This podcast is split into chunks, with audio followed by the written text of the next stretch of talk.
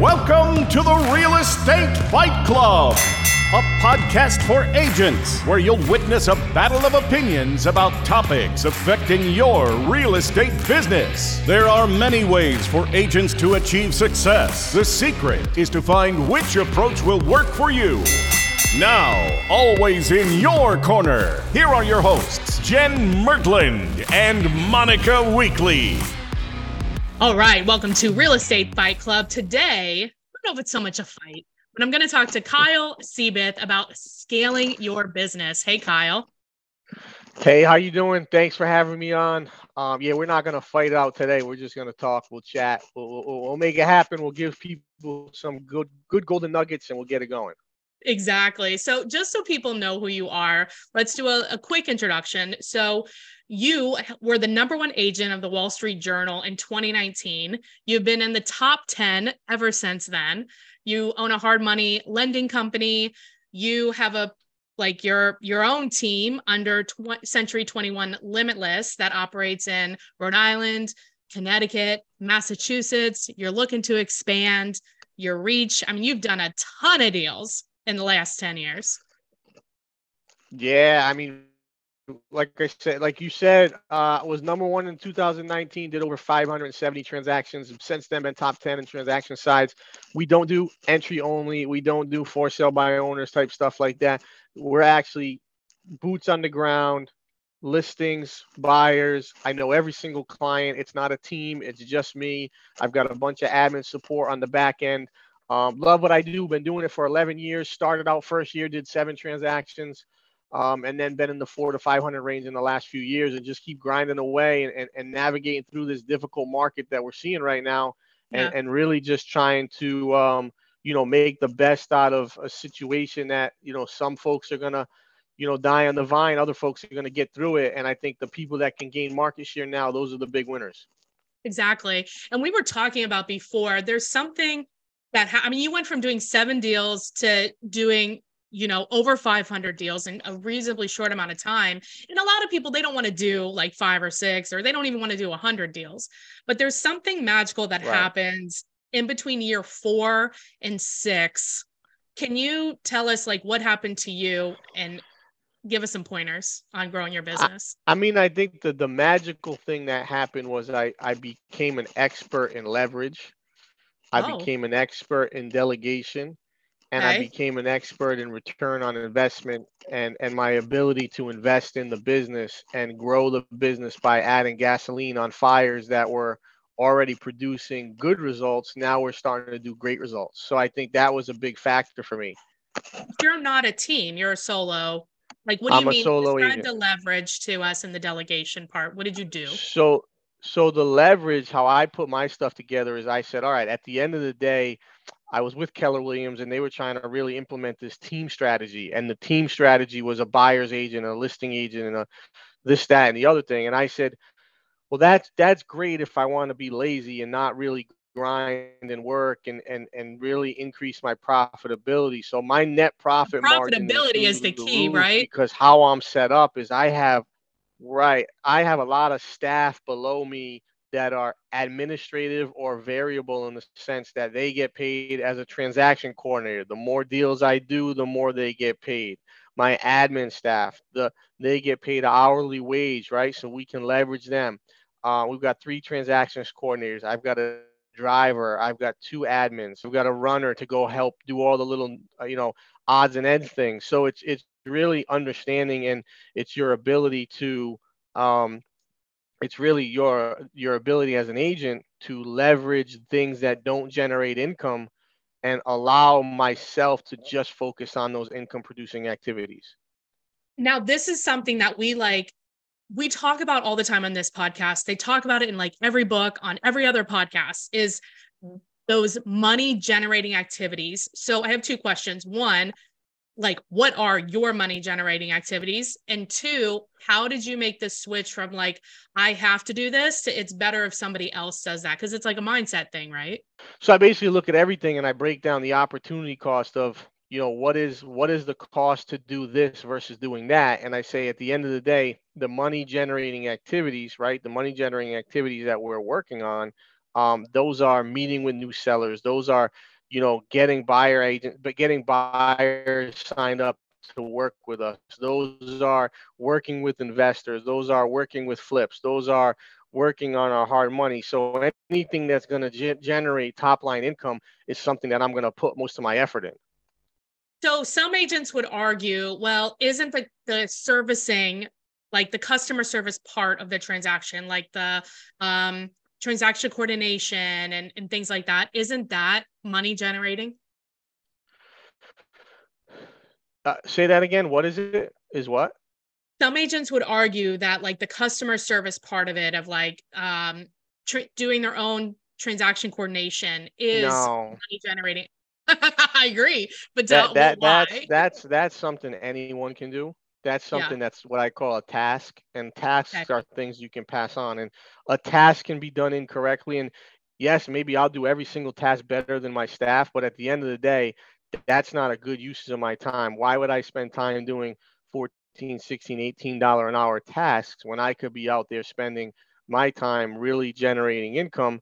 And again, you know, in a normalized market, my goal is to do probably a thousand transactions, which I think is doable, two to three a day, um, yeah. based on my based on my breadth of, of of clientele and my ability to navigate through the market. So I think at the end of the day, um, it's really, really important that you focus on what you're good at, what generates income, and then go from there. And I want to point out, pull out some things that you said. So you look at each thing and, and you're basically like, hey, can I write a process for this? Is this like a simple task that 99% of people can follow? And if it is, you already know I'm not doing that.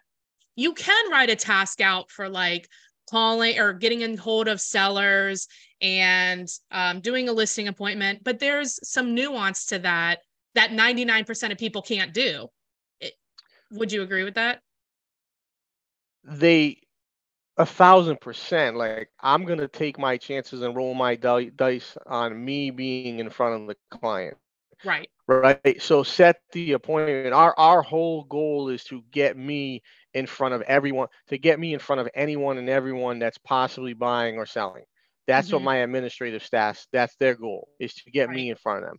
The goal is to not, you know, is, is, is to do nothing but that. Let me get in front of them and let me sell them. Let me figure out how to take this thing and, and bring it to the finish line versus um, me spending time on paperwork, on offers, on contracts, on emails.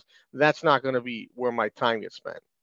Right. No, I agree with that. So, okay. So I'm an agent. I've been in the business. I'm right in that four to six year range. I know something's, I have to do something different in order for my business to scale. What is the first thing I do?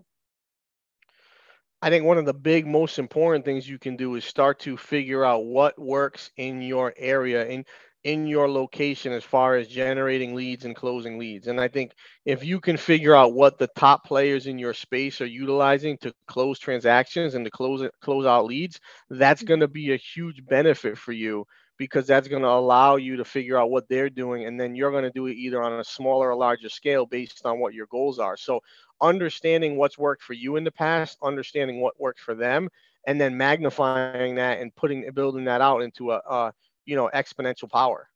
Right. And that requires like some level of of tracking and really looking at your business and saying where do these people come from? What are some of the other things that that you that you keep track of when you're looking at your business and looking to grow it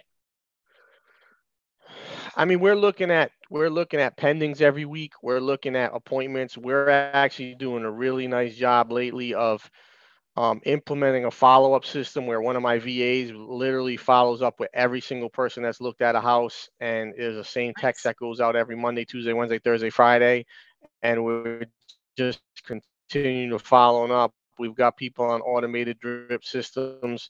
Um, I've got a really good, I've got a really big um, network of investors that I reach out to and add value-adding uh, properties to them, send them out on a weekly basis or a daily basis. So, just really focusing on that how as you look at the future of real estate, like I know you're involved in a lot of things, right? You're in a few different states, you're looking to expand that. You have a hard money lending company, um, you do a lot of deals. How important do you think this diversification of your business is going to be in the future?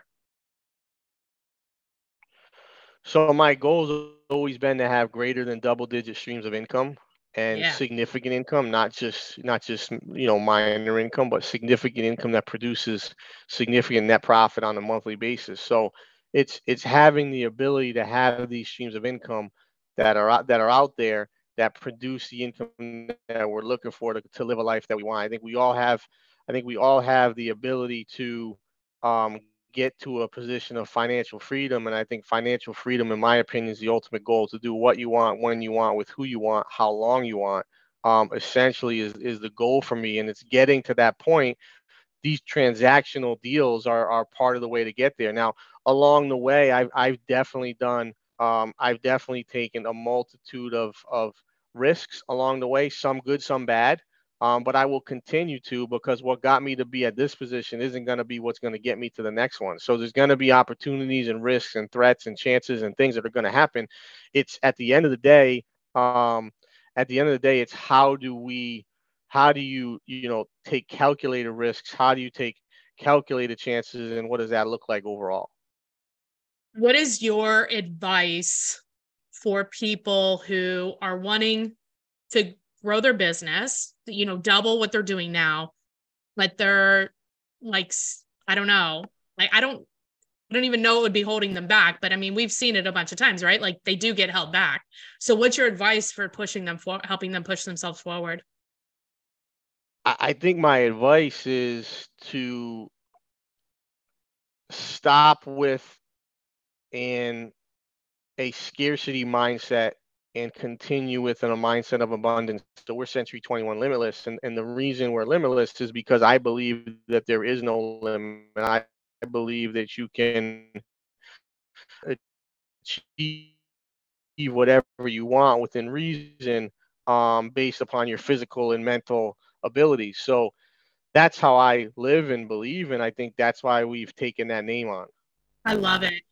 Now, there are some people in certain parts of the country, like I'm in the Midwest, you're, you know, you're East Coast, but you guys sometimes have this little Midwest value of like, well, what I have is enough.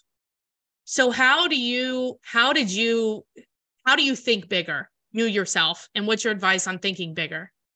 Yeah, I'm I'm I'm probably the least the the the person that thinks like that the least. I don't believe anything's enough. I believe I always want more. I have no sense of complacency. That doesn't that doesn't even jive with me. That makes zero sense to my mental.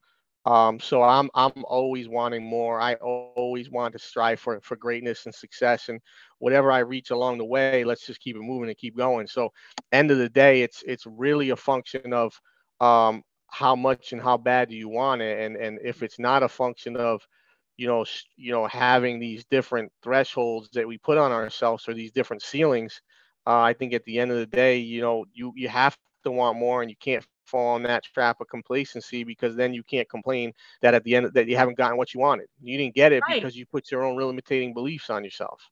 Boom. I love it. So if people want to get into your world, where's the best way to to find you and get a hold of you?